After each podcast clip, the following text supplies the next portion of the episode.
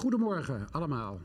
Uiteraard allereerst degenen die thuis kijken, nu of op een later moment. Alle mensen die hier zitten of gaan zitten.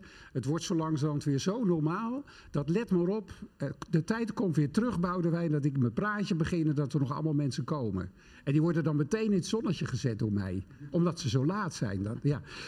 Ilonka, jij was lekker op tijd. Ja, precies. Maar jij wist ook heel goed de weg, hè? We Nee. wisten al niet eens meer hoe vaak je hier geweest bent, Nou, hè? kijk. Nou, welkom weer in ons midden. Dankjewel.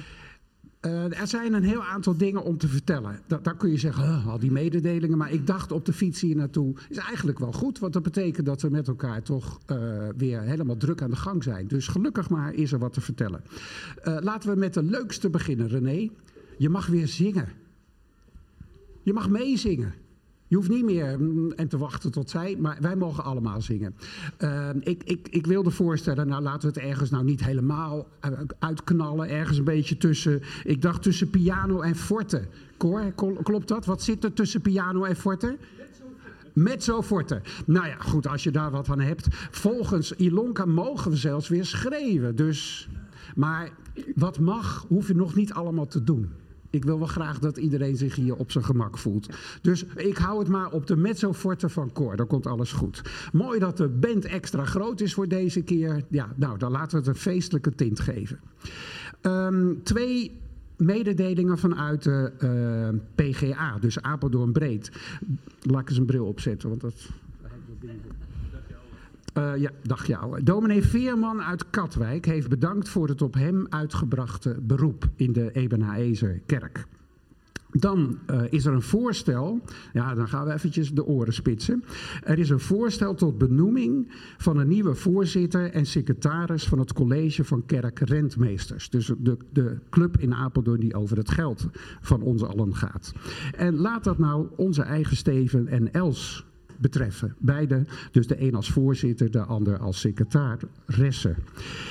Um, dat betekent dat Steven geen voorzitter meer van de AK kan zijn, want je kan maar op één plek voorzitter tenslotte. En Marjoleine, dat is ook geweldig, hè, onze eigen Marjoleine Engelbert, die was bereid om tijdelijk technisch voorzitter te worden. En iedereen die Marjoleine een beetje kent, die snapt wat een offer dat was. Maar dat doet ze, zo is onze Marjoleine.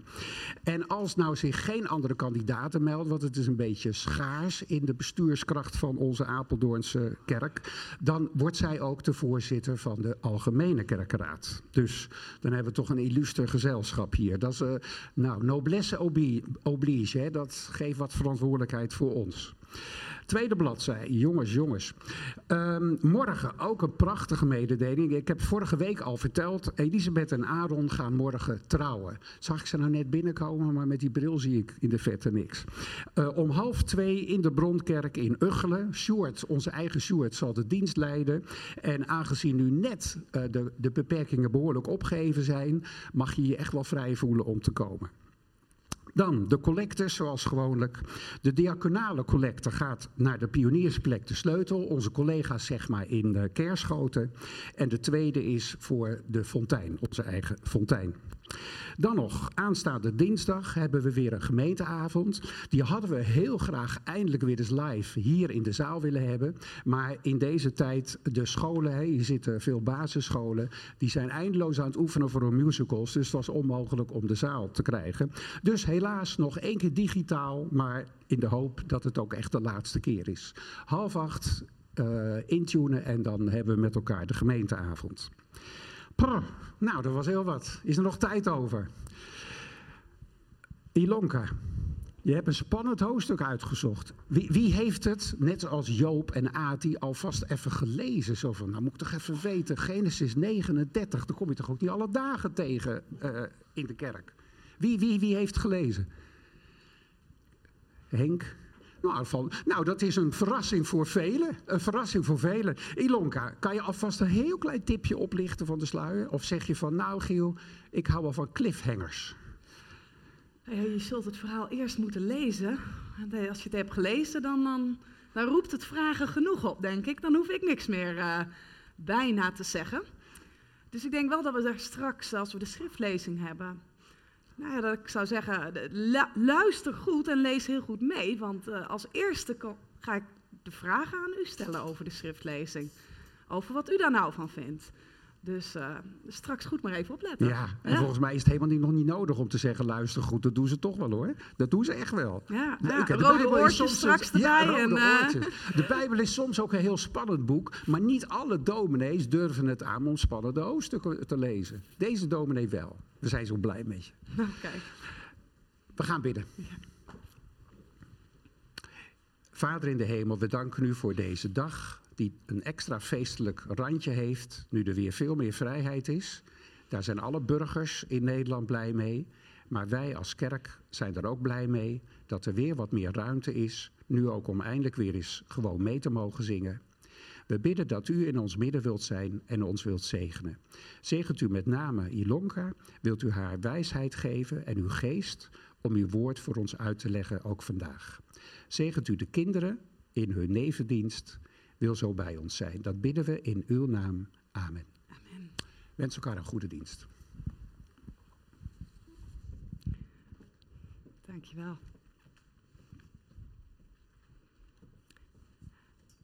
Ja, en omdat het vandaag zo feestelijk is en we weer mogen zingen, beginnen we daar ook mee. En we hebben drie liederen die kort onderbroken worden voor stilte, bemoediging en groet. En de bemoediging en groet, let maar op de beamer, zullen we ook samen uitspreken. ons samenkomst staat uh, in het teken van de naam van onze Heer en daar zullen we ook samen woorden aan geven. En dat wordt omlijst door twee liederen ervoor en eentje erachter. En ik nodig u alle uit daarbij te staan.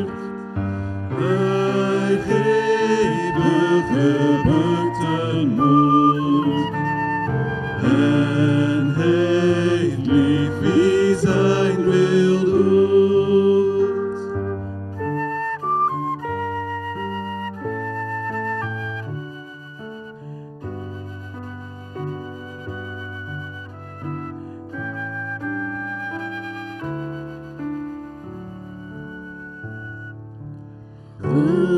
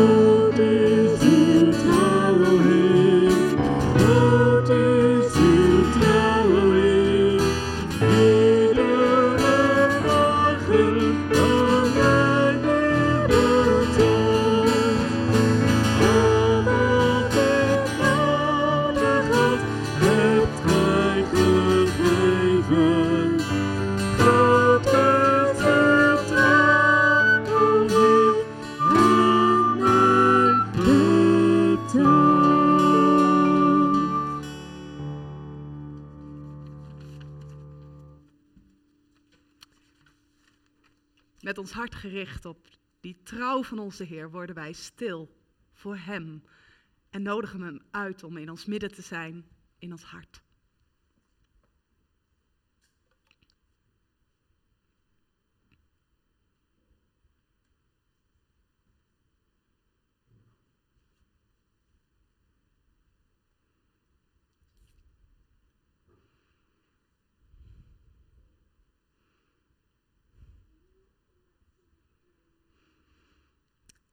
Onze hulp is in de naam van de Heer, die hemel en aarde gemaakt heeft, die trouw houdt tot in eeuwigheid en niet loslaat het werk van zijn handen. Genade zij u en vrede van God onze Vader en van de Heer Jezus Christus. Amen.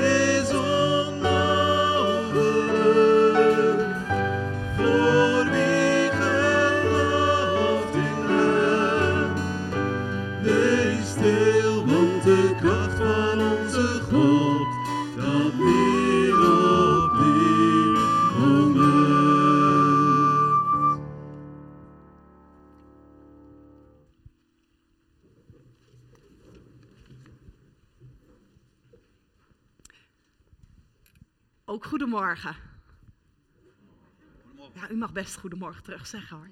Ja, ik had hier staan woord van welkom, maar u heeft natuurlijk al een heel hartelijk welkom gehad vanochtend. En eh, ja, ik heb begrepen dat eh, sommigen van u Genesis 38 al wel even hebben nageslagen. En het belooft een mooie ochtend te worden.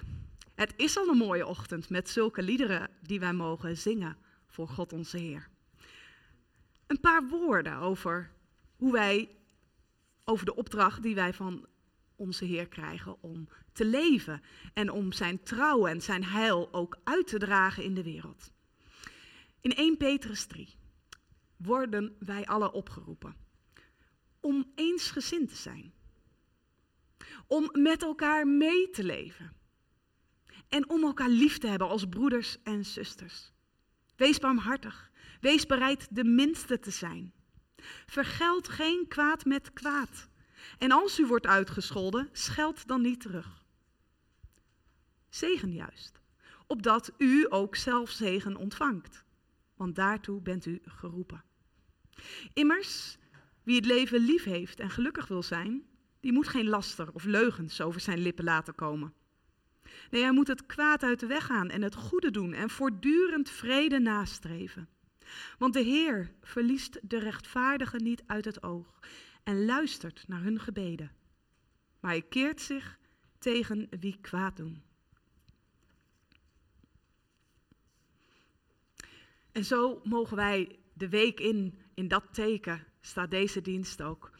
Dat de Heer luistert naar onze gebeden, daar eindigde het mee. Het volgende lied dat we gaan zingen is een gebed tot God. Wees mijn verlangen uit op toonhoogte 209. En daarna ga ik u graag voor in gebed.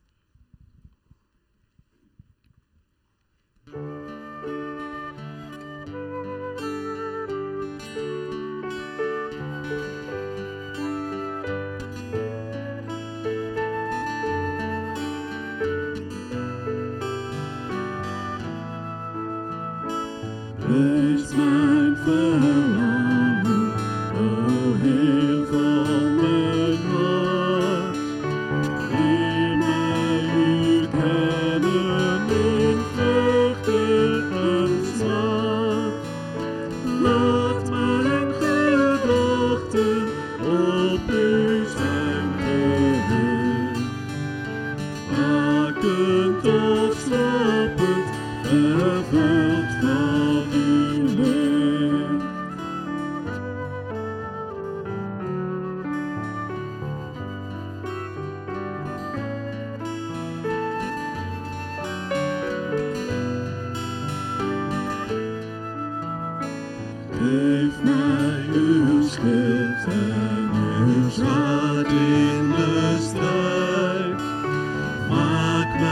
tot my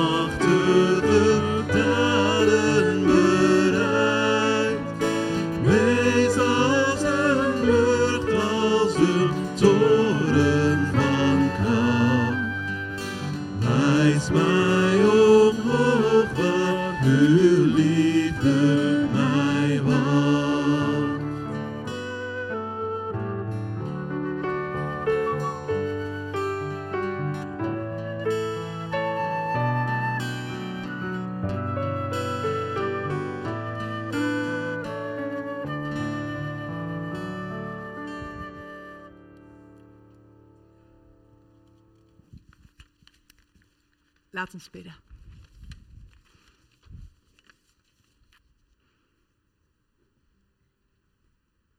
Hemelse Vader,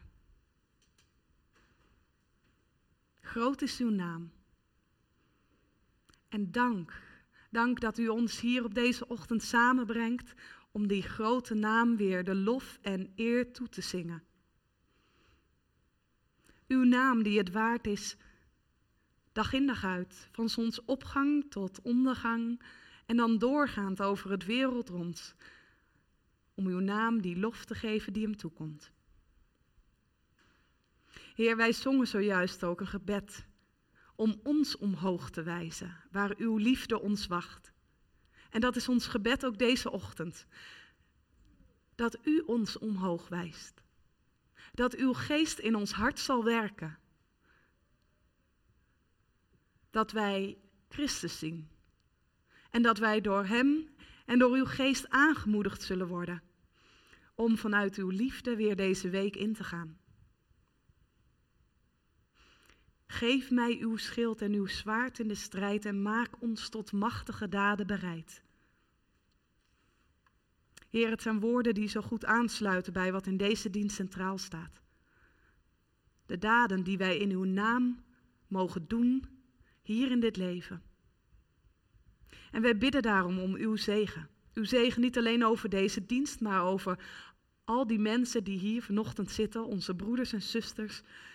En over al die gemeenteleden die ook thuis met ons verbonden zijn. Onthoud ons uw zegen niet. Maar wees heel nabij, bij een ieder persoonlijk, want u weet wat hij of zij met zich meedraagt. Hoe onze broeder of zuster hier vanochtend naartoe is gekomen of thuis de tv heeft ingeschakeld. U weet wat we op ons hart dragen. En hoe u weet hoezeer wij uw nabijheid, uw wijsheid en uw richting in ons leven nodig hebben. Ook vandaag weer, ook vanochtend. Heer, zo leggen wij alles. Deze dienst, onszelf, onze gemeente, in uw handen neer. En dat doen we in de naam van Christus, onze Heer. Op Hem is ons oog gericht. Amen.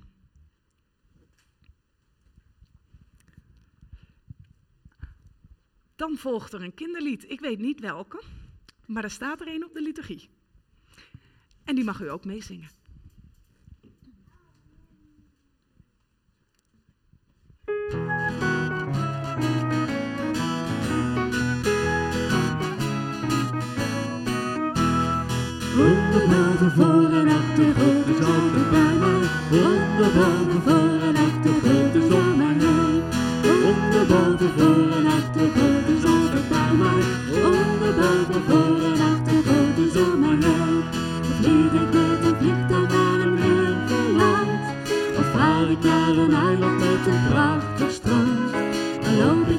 Ik naar de buurvrouw aan de overkant. Ik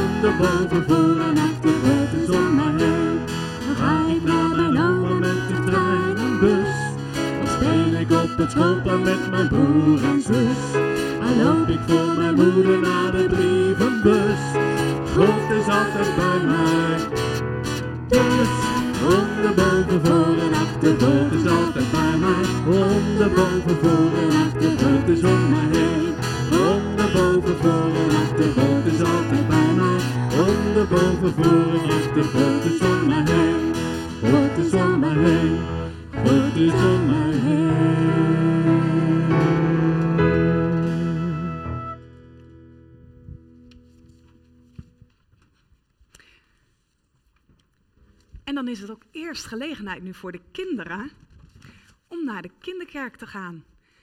Jullie mogen allemaal mee met wie gaat er staan en wie neemt de kinderen mee. Kijk. En er zijn vast een heel aantal kindjes die mee willen. En vandaag, jullie treffen het, want de kinderkerk is buiten. Het is ook heerlijk weer, hè?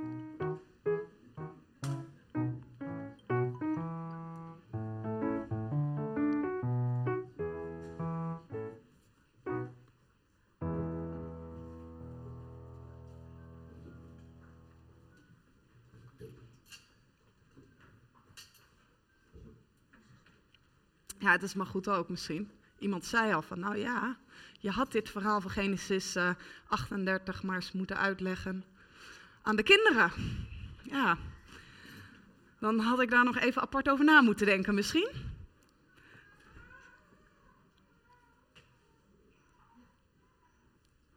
Kijk eens, zij vinden hun weg al. Wij gaan Genesis 38 lezen en ik lees eerst het gedeelte tot en met vers 11.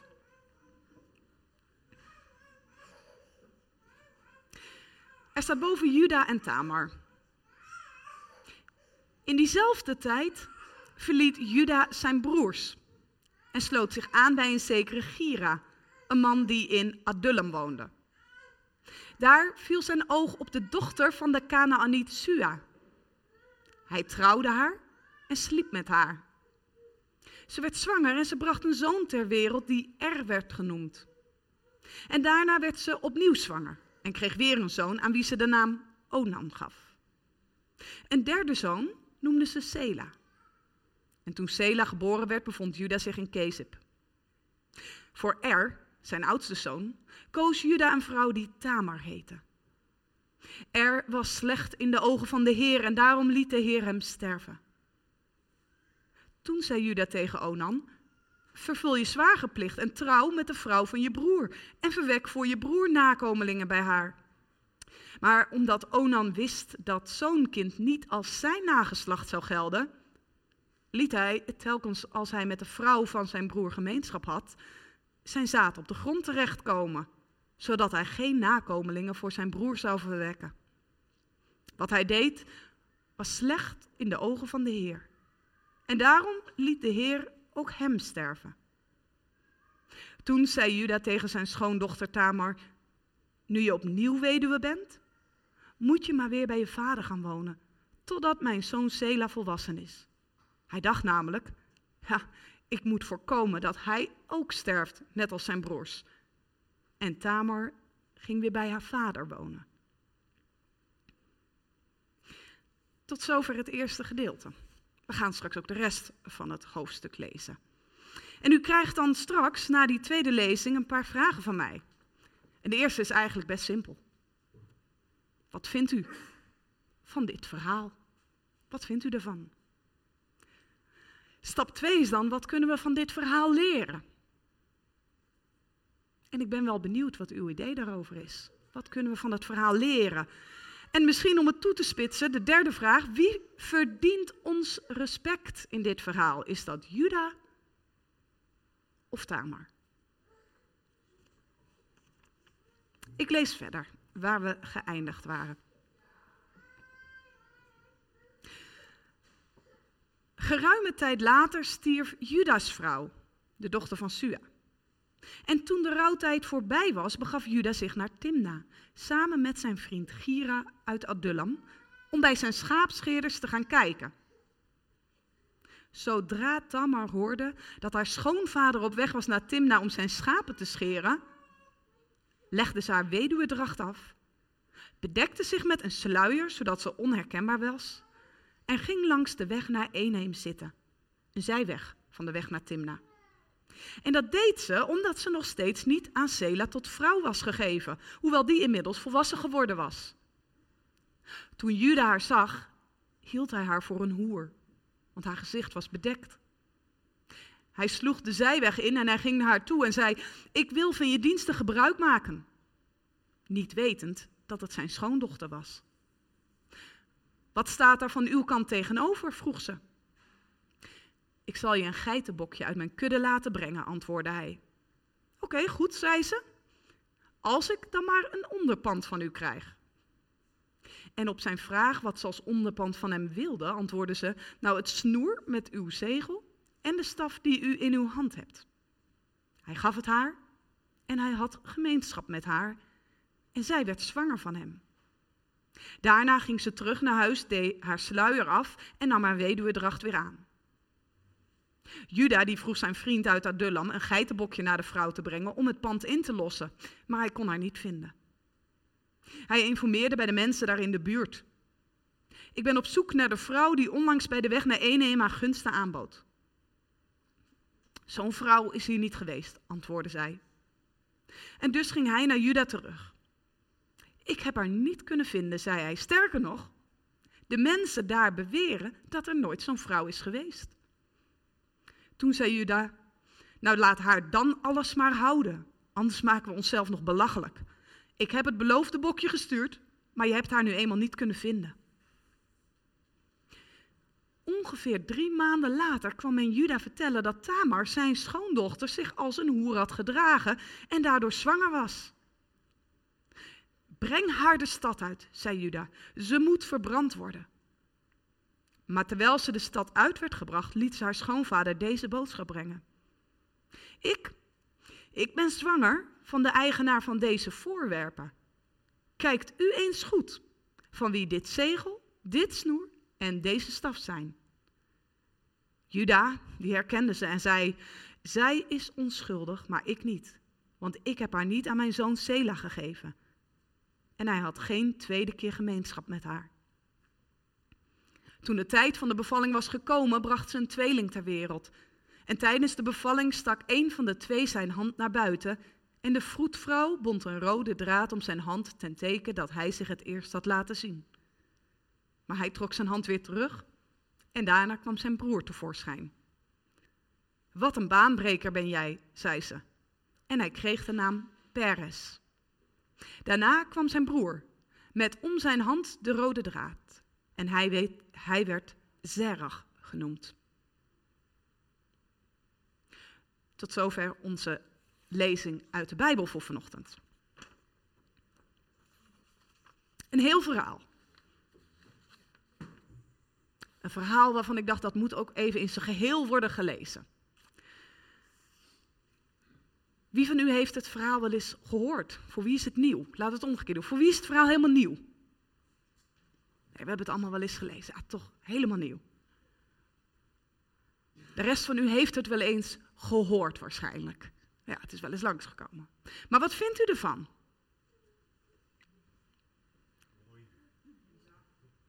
Ik, hoor, ik herhaal soms even de antwoorden zodat men het thuis ook goed hoort. Mooi. Iemand zei bizar.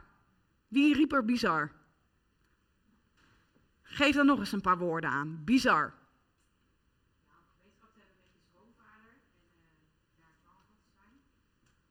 Ja, ja, dat. Gemeenschap te hebben met je schoonvader en daar zwanger van te zijn. Ja, eh, er gebeurt nogal wat. Nog iemand, wat vind je ervan? Zeg dit maar. Vrouwelijke slimmigheid. Ah, kijk. Dat is een iets andere insteek. En dat is een mooie, want, want dat, dat geeft al iets weg welke kant ik op ga. Ik zag nog een hand. Waarom liet de Heer zoveel sterven? Dat snap ik niet. Nee, ik zal u zeggen, ik zal u zeggen, dat, dat snap ik ook niet. En ik ben blij dat ik mag preken over het verhaal van Juda en Tamar. Want als ik over die zin zou moeten preken, zou ik niet goed weten wat ik daarop moet zeggen. Ik denk ook dat dat een preek op zich zou moeten zijn, of een, een verdere bezinning. Want we komen in het Oude Testament zoals hier dat soort uitspraken tegen. Er deed wat kwaad was in de ogen des Heeren en de Heere doodde hem. Dat, dat klinkt wat kort door de bocht. De Heere God die, als we dat zo lezen, zomaar mensen dood. Het enige wat ik kan doen is vertrouwen op God zoals ik hem in de hele Bijbel leer kennen. En dat vertrouwen ja, bij God neerleggen dat wat Hij doet, dat, dat dat vast goed zal zijn. En dat dit maar een heel afgekorte versie is van een veel langere weg die God met mensen gaat. Maar zoals er hier staat, is voor ons heel moeilijk. Dat, uh, dat kan ik alleen maar onderstrepen. Wat kunnen we van dit verhaal leren? Ik hoorde al iets over vrouwelijke slimmigheid. Eh, iemand een ander idee nog?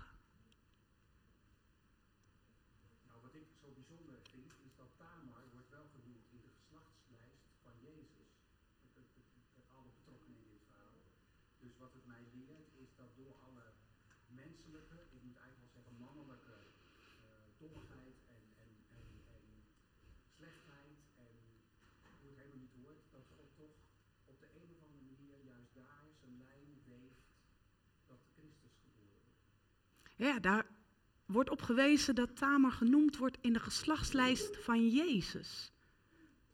En daar zie je dat als je uh, de Bijbel en teksten, de lijn in de Bijbel pakt, dat dat soms ook ja, hints geeft van hé, hey, daar is meer aan de hand. Het feit dat haar naam daar staat, dat moet ons het verhaal in Genesis 38 nog eens opnieuw doen lezen. Ja.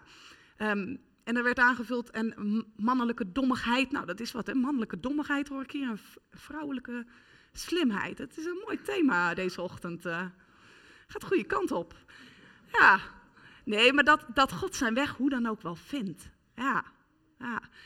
Um, Juda of Tamar, wie verdient ons respect? Wie stemt er voor Juda? Ah, het is er maar één.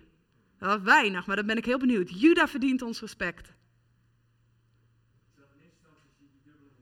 Dubbele moraal, ja?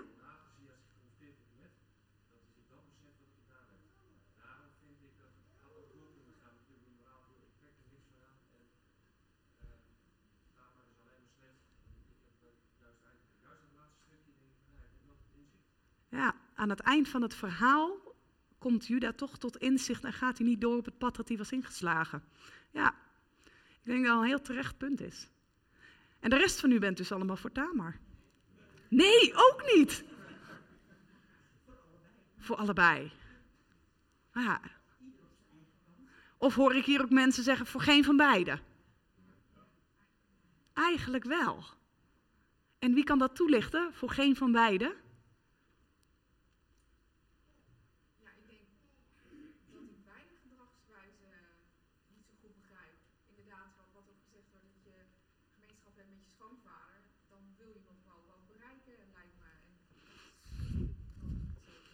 beide? Nee. Nou, ik, uh, ik kan vast niet op alle vragen die er leven antwoord geven. Maar ik, ik zal wel proberen het verhaal iets tot leven te brengen en daar iets uit te halen. Um, hoewel het jullie niet zal verbazen dat uh, een verhaal als dit uh, in geen enkele kinderbijbel terug te vinden is. Um, want het is een van die verhalen in de Bijbel waar we over het algemeen gesproken ook niet zo goed raad mee worden, weten. Kijk, en in een kinderbijbel snap ik dat natuurlijk ook wel. Hè? Voor de grote bijbelse verhaallijn, zo denken we dan, is het verhaal niet echt nodig, dus daar laten we het gemakshalve maar weg. Maar eerlijk is eerlijk, bij dit verhaal merkte ik dat het in de volwassen literatuur niet heel veel beter is gesteld. Er zijn genoeg bijbelcommentatoren die net zo min raad weten met dit verhaal. Een van de boeken die ik erop nasloeg, die noemde het een onverkwikkelijk verhaal. Vond ik wel een mooi woord, kom ik niet zo vaak meer tegen. En de schrijver vroeg zich af, waarom staat dit onverkwikkelijke verhaal nou in de Bijbel? Nou, en zoals, uh, zoals u al aangaf, hè, het verhaal staat vol met voor ons toch wel heel onbekende gebruiken. Dat begint al met een vader die bepaalt met wie je trouwt. Het aangaan van een zwagerhuwelijk als je man overlijdt.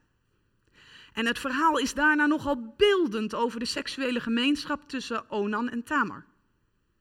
En dan is er nog dat hele gebeuren van die verkleedpartij van Tamar en van Juda die vervolgens ook wel iets te gretig gebruik maakt van haar diensten.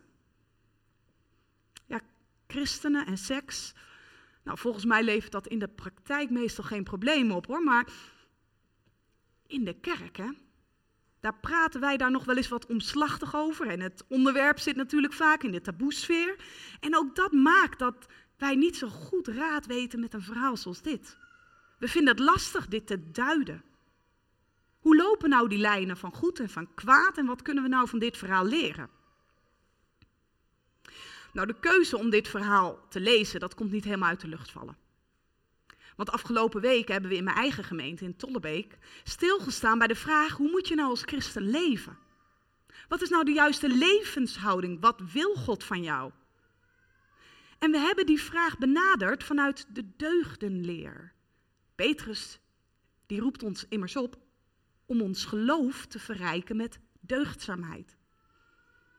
Nou ja, wat voor deugden komen dan in beeld hè, voor het leven als christen? En wij hebben het in Tollebeek in dat kader gehad over de vier klassieke deugden en de drie theologische deugden. En misschien maar even een vraagje tussendoor. Wie weet wat de vier klassieke deugden zijn? De vier klassieke deugden die ons een weg naar geluk bieden. Moed, dat is één, heel goed. En wat valt nog onder de vier klassieke deugden? Eerlijkheid hoor ik. Bijna. Rechtvaardigheid. Dat, dat ligt een beetje in diezelfde richting. Liefde is een van de theologische deugden. Maar dan weet u vast de andere twee ook als we er drie moeten hebben. Geloof, hoop en liefde. Dat zijn de drie theologische deugden. En naast moed en rechtvaardigheid hebben we dan nog. Nee. Matigheid. Ja, dat is een bijzondere, hè? Daar moet ik nog eens een preek over houden, over matigheid. Ja, en de vierde? Verstandigheid. Verstandigheid, ja. Nou, Jezus is daar voor ons grote voorbeeld hè, van deugden en hoe we moeten leven. Wie, wie ben je? Welke karaktereigenschappen? Welke deugden maak je je eigen? Maar de Bijbel staat vol met allerlei voorbeelden van mensen die misschien fouten maken, net zoals wij, maar ook excelleren in bepaalde deugden. En zo belandde ik bij Tamer, want volgens het boek dat ik las, vormt zij een subliem voorbeeld van één van die vier deugden. Nou, dat triggerde mij en zo ging ik aan de slag. Ik wil die geschiedenis van Juda en Tamar met jullie, ja, laat ik het in vier stappen opdelen. We zullen aandacht besteden aan de context van die geschiedenis.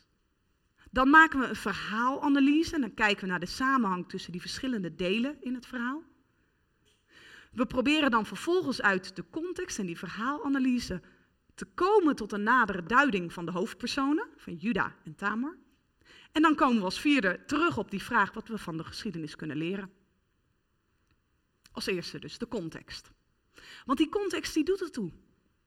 De tekst wijst daar natuurlijk zelf op hè, in het eerste vers. In diezelfde tijd verliet Juda zijn broers. In diezelfde tijd. Nou, dat roept gelijk de vraag op welke tijd dan? En het antwoord is vrij eenvoudig, want in het hoofdstuk ervoor wordt Jozef in de put gegooid. En hij wordt door zijn broers verkocht naar Egypte. Dat vormt het begin van alle verhalen over Jozef en die duren voort tot aan het einde van Genesis. Dertien hoofdstukken over Jozef. En ze worden slechts eenmaal onderbroken. Hier direct aan het begin door dit hoofdstuk over Juda en Tamar. In diezelfde tijd dat Jozef zijn broers verlaat en afdaalt naar het heidense Egypte, verlaat nog een andere broer het gezin, Juda. Hoofdstuk 37, hoofdstuk 38. Juda verlaat zijn broers. En ja, hoe dat precies zit, dat weten we niet. Maar het complot van de broers tegen Jozef, dat lijkt toch zo zijn sporen na te laten in dat gezin. De band tussen de broers, dat is niet meer wat hij was. Ja, ze leken zo eensgezind hè, toen ze dat plan smeden om van Jozef af te komen, maar het voelt nu zo goed niet meer. Juda is degene die het voorstel had gedaan om Jozef te verkopen. Misschien zit dat hem wat dwars. Heeft hij spijt? Het verhaal van Juda dat vormt een spiegelverhaal waarin die contrasten met de verhalen over Jozef heel scherp worden neergezet. Jozef die verlaat zijn broers onvrijwillig, Juda vrijwillig. Tweemaal, tweemaal grijpt de Heer expliciet in in de levens van beide broers. In de Jozef-verhalen lezen we tweemaal dat de Heer Jozef terzijde stond. In het verhaal over Juda grijpt de Heer ook tweemaal in. Tweemaal staat er dat de Heer zijn zoon doodde. Nou, de toon is gezet. De toon is gezet en het is geen best geluid. Maar het is dan ook niet best wat Juda doet. Juda verlaat zijn broers. Hij sluit zich aan bij een Adulamiet. Hij trouwt met een Canaaniet. Het is alsof er wordt gezegd, het gaat bergafwaarts met hem. Hij verlaat die familie waaraan God zich verbonden heeft. Jullie, Juda verlaat de familie waar God zijn zegen aan heeft toegezegd. Zijn zegen van ontelbaar veel nakomelingen aan Abraham, Isaac en Jacob. Nou, dat blijkt in Judas leven in de vreemde inderdaad geen vanzelfsprekendheid te zijn.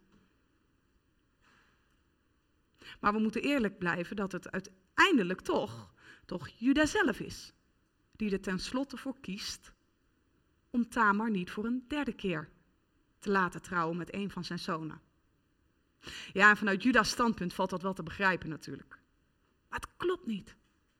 Want Tamar had geen schuld aan de dood van beide echtgenoten.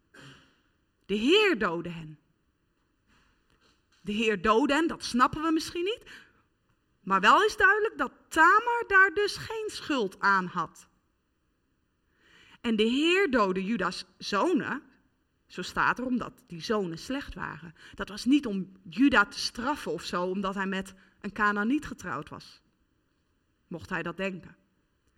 Oftewel, de Heer en Juda, die zijn het probleem niet in dit verhaal.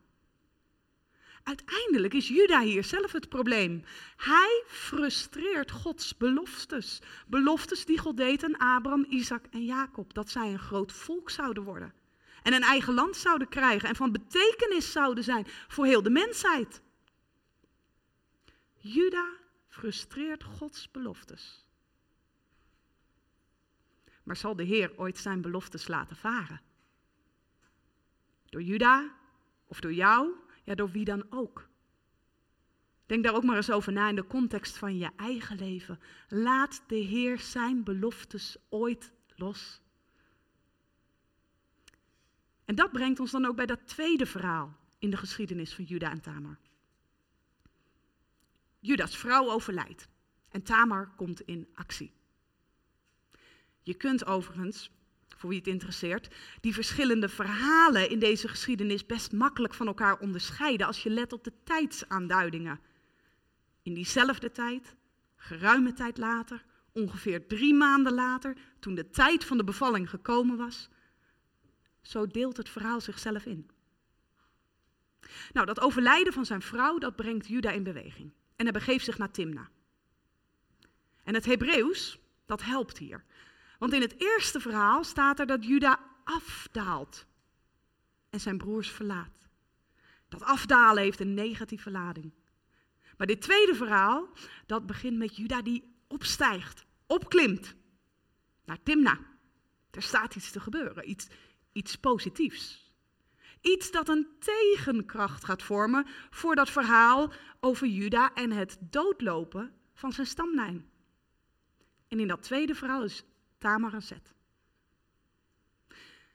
Door de gebeurtenissen uit dat eerste verhaal.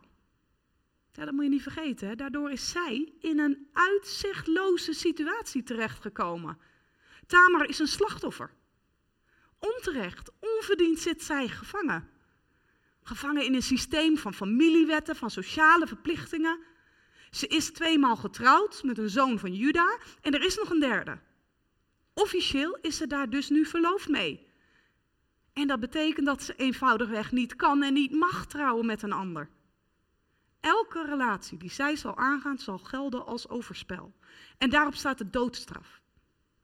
En Juda, ja, nou, die is duidelijk niet van plan haar een weg uit die misère te bieden.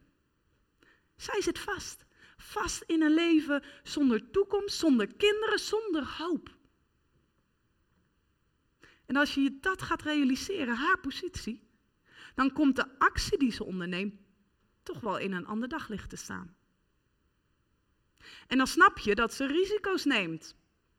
Want dat moeten we ook hier niet vergeten. Zij neemt niet risico's, grote risico's. Ze kan door haar schoonvader op dat zijweggetje van Tim na ontmaskerd worden. Schaapscheren was een feest, er werd veel gedronken, daar, daar rekent ze mogelijk op. Maar goed, ze moet hem dan ook nog wel iets zien te ontfutselen waaraan hij identificeerbaar zal zijn. En ze weet natuurlijk niet of ze wel zwanger zal raken. Ja, en dan kan het ook nog grotelijks misgaan wanneer de zwangerschap uitkomt. De gevaren zijn oneindig. En toch neemt ze die stap. Toch neemt ze die stap. Heeft u al enig idee om welk van de vier klassieke deugden Tamar geprezen wordt? Vast wel. Zij blinkt uit in moed. Ja, zeker. Zij blinkt uit in moed. Het eerste lied dat we zongen uit Psalm 146 sluit er ook bij aan. Hè? Hij geeft de gebukte moed, zongen we daar. Tamar excelleert in moed. Kijk, wij zeggen het wel eens, angst is een slechte raadgever. Nou, dat zie je hier. Je ziet waar het Juda bracht. Zijn leven is leeg geworden. Ver weg van zijn broers, van zijn ouders, twee zonen verloren. Geen kleinkinderen, vrouw verloren. Hij, hij durft het gewoon niet aan, zijn derde zoon te laten trouwen. De moed is hem in de schoenen gezonken. Hoe scherp wordt in contrast daarmee vervolgens door Tamar de waarde van moed voor het voetlicht gebracht. Zij toont het juiste soort moed. Want ze verlaat haar familie niet, zoals Juda wel deed.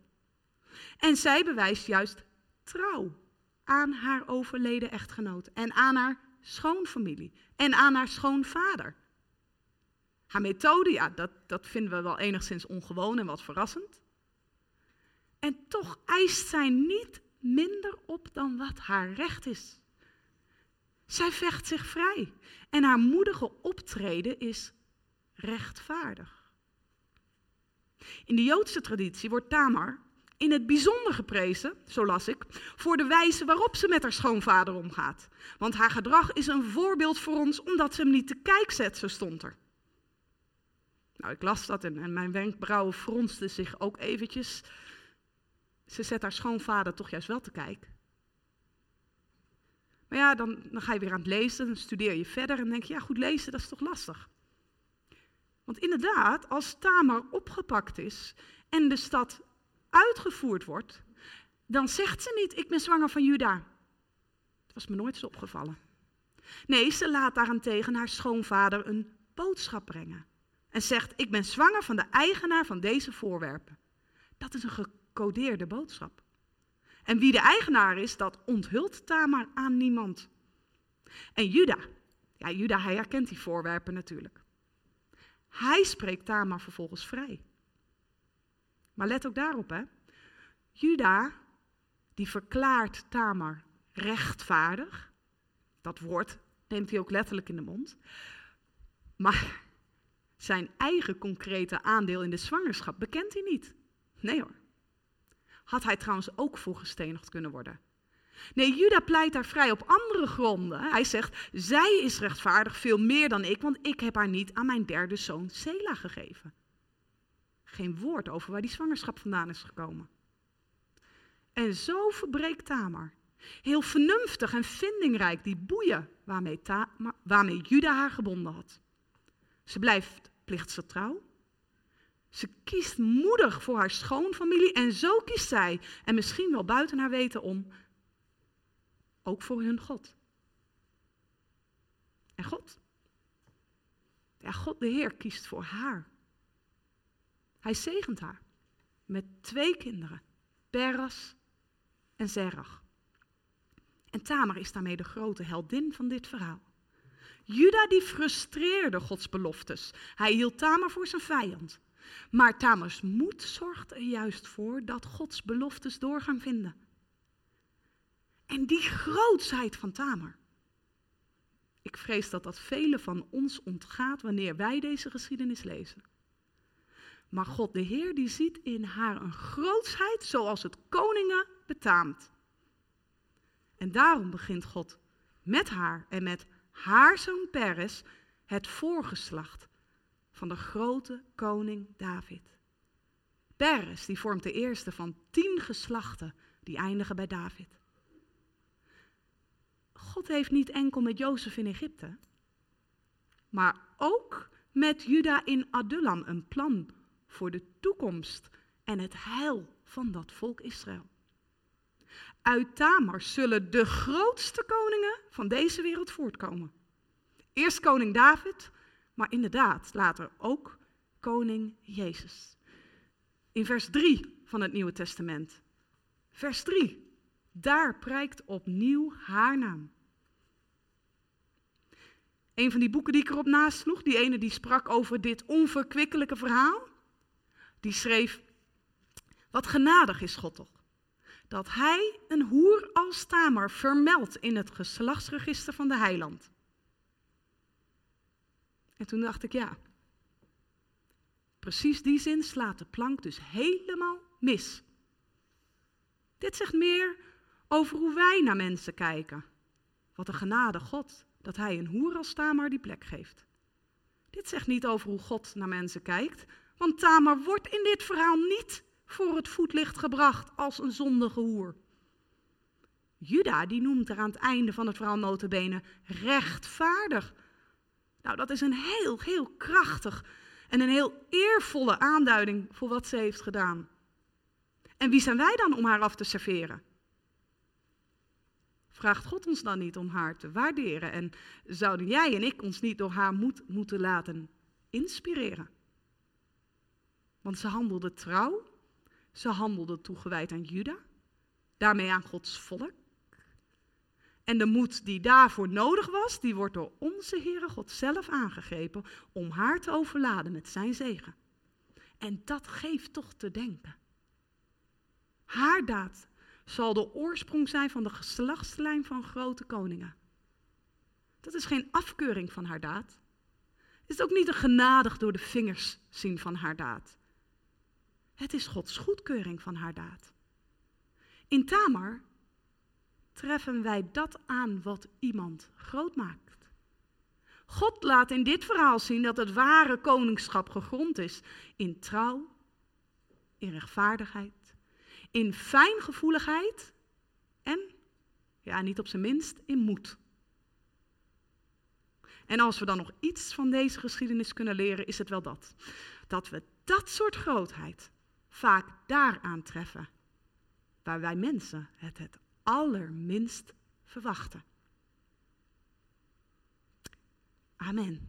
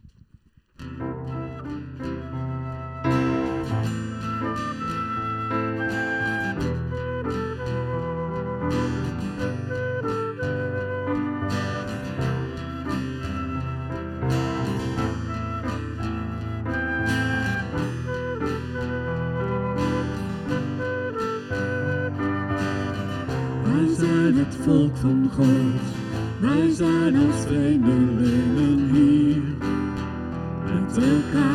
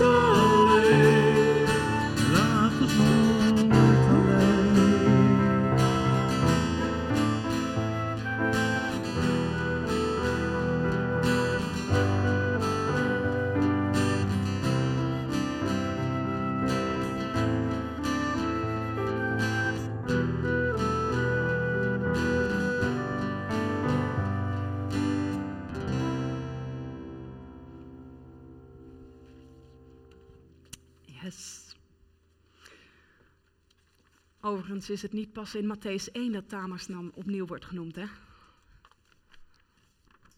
Zij speelt ook. Haar naam wordt opnieuw heel eervol vermeld aan het einde van het verhaal van Rut. En dan wordt de zegenwens uitgesproken dat Rut eh, als Tamar mag zijn. En er zijn ongelooflijk veel vergelijkingen te maken tussen Rut en Tamar. Beide twee zonen verloren in den vreemde.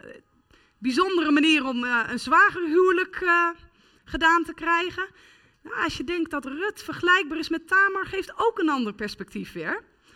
En eh, zo spelen die vrouwen een bijzondere rol. al in dat eerste verhaal. Want we hebben natuurlijk nog een derde vrouw. Welke derde vrouw staat nog meer in de geslachtslijn van Jezus? Rahab. En dat was de moeder van? Van Boas. Ja. En hoe speelt zij een rol in dit verhaal over Tamar?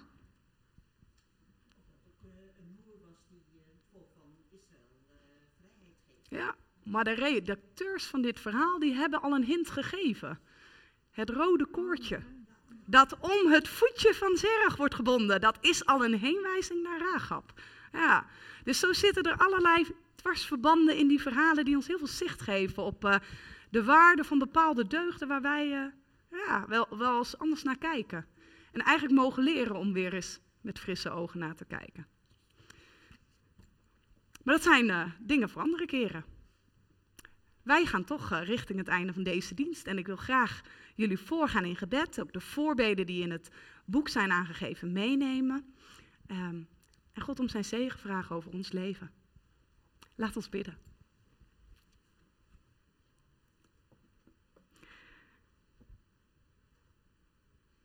Hemelse Heer. God van trouw, u verandert nooit. En wij danken u dat wij daar met ons hele hebben en houden ons aan kunnen toevertrouwen. Heer, er is zoveel in het leven dat wij niet begrijpen. Ieder van ons draagt ook zijn eigen vragen met zich mee. Soms rijgen de dagen zich aan één, Soms ook zijn er dingen in ons leven waar we geen raad mee weten. En toch leert u ons om vol te houden en door te gaan. Dat u bij ons bent en dat wij als uw volk heil mogen brengen. Zegen mogen uitdragen aan de mensen om ons heen. Heer, leer ons wat u van ons vraagt. Help ons om na te denken over de voorbeelden die u ons geeft in de Bijbel. Een vrouw als Tamar. En geef dat wij het ons eigen zullen maken. Dat wij op eenzelfde manier de wijsheid mogen ontvangen van uw geest om moed te tonen wanneer nodig is. Om krachtig op te staan wanneer uw beloftes een kant op wijzen en wij ons geroepen weten. Geef ons dan ook de moed om die weg te gaan die uw geest wijst. Heer, wij bidden nu ook heel eenvoudig om komende week weer met ons, met ons mee te gaan. Om in dat leven van alle dag en alles wat zich daar afspeelt, te leven als kind van u. Om het beeld van uw zoon te mogen weerspiegelen. En om zo uit genade uw liefde handen en voeten te mogen geven. Gewoon op de maandag, op de dinsdag, op de woensdag, op ons werk, in ons gezin. Wees dan bij ons. Bij ons als wij vreugdevolle momenten hebben, aan tafel zitten en het samen goed hebben. Wees bij ons als de emoties oplopen.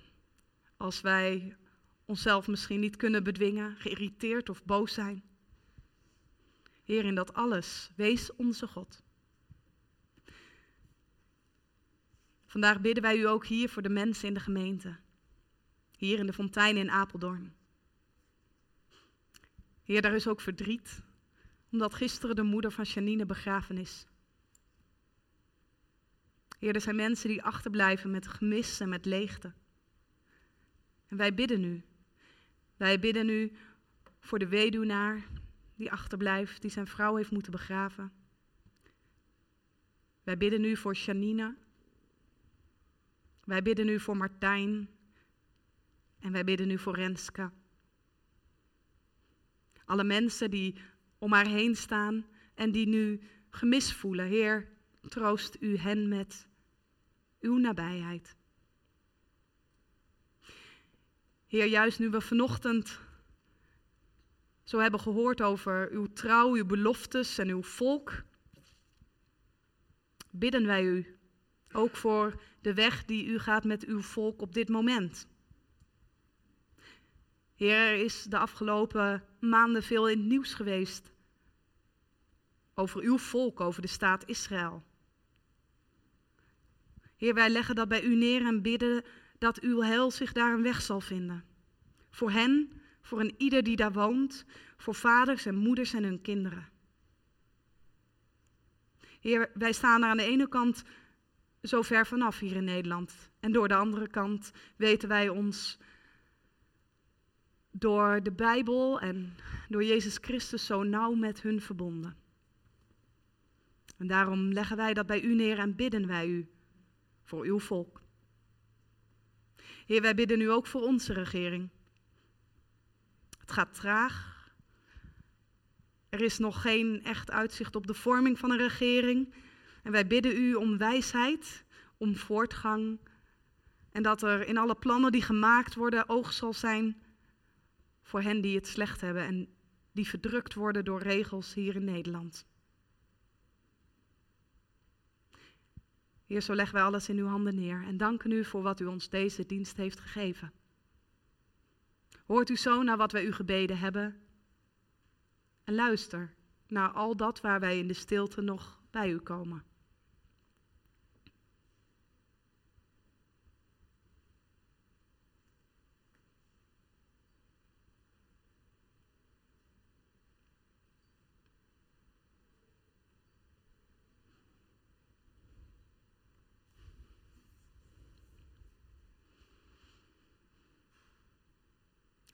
Al onze gebeden verzamelen wij In de woorden die Jezus onszelf leerde.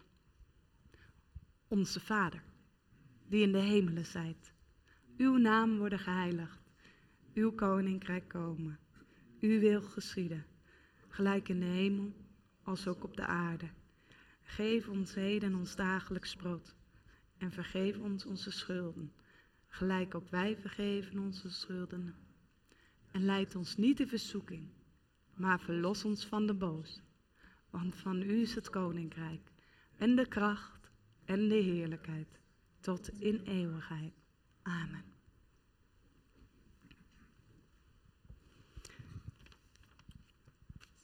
Even een uh, schuin oog. Komen de kinderen nog terug? Ja, precies. En dan ondertussen komen de kinderen ook weer bij ons terwijl de gelegenheid is voor de collecte. En zo niet, is het ook goed. Ja, precies, precies. In ieder geval is het niet voor de eerste keer in anderhalf jaar dat u opnieuw mag bijdragen. In uh, heel concrete uh, geld te geven voor uw medemens en voor de kerk. Van harte aanbevolen.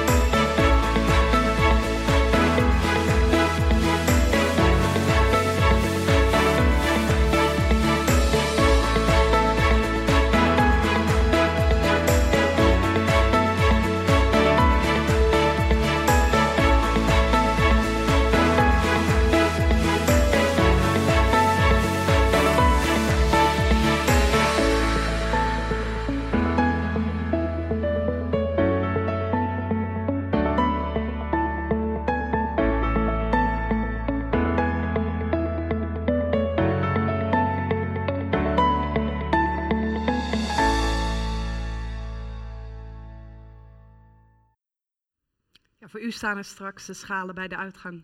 De mensen thuis hebben al kunnen geven via de QR-codes. Ik nodig u van harte uit om te gaan staan voor het slotlied. Een lied wat we altijd zo graag hebben gezongen en ook vanochtend weer samen willen zingen. Ga met God. En Hij zal met je zijn.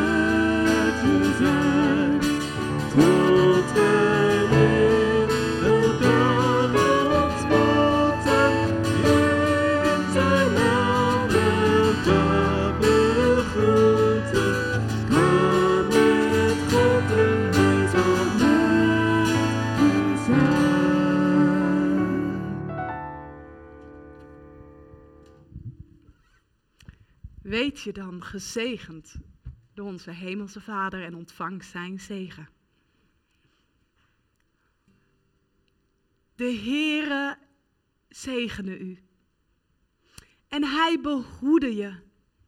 De Heere, hij doet zijn aangezicht over jullie lichten en zij jullie genadig. De Heere verheffen zijn aangezicht over u en hij, hij geven u vrede. Amen.